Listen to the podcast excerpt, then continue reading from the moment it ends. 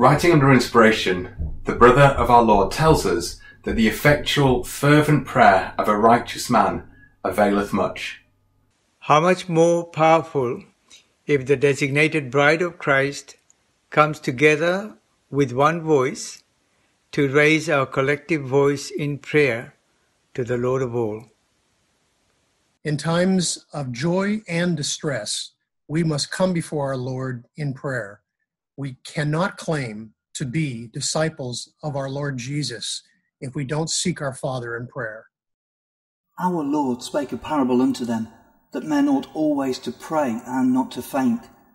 It is our privilege and responsibility to heed the Master's words. And so we come, in faith, humility, and thanksgiving, to plead for our Lord's return, as watchmen on the walls of Jerusalem, giving him no rest until he make until he establish Jerusalem a praise in the earth. In these days of a global plague, we see the impotence of man to be able to control and deal with COVID 19, and how governments, economies, and the wisest of this world are being humbled.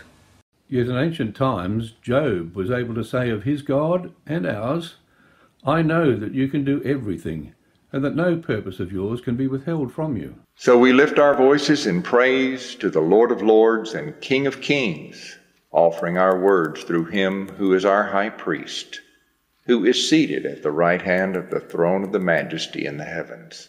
In his ministry, Jesus taught his disciples to pray. And that prayer, which we know so well, commences with these words Our Father who art in heaven, hallowed be thy name. Thy kingdom come, thy will be done on earth as it is in heaven. In times of challenge, men and women of God have always come to the Father in prayer. Think of Daniel, David, Hezekiah, and Jonah, to name but a few. Our greatest example is the Lord Jesus, who committed himself daily to prayer so that he could face the challenges that were set before him. And in fact, in the Garden of Gethsemane, his prayer was so fervent that it even affected him physically. This truly is a fervent prayer and shows us the level to which you should be aspiring.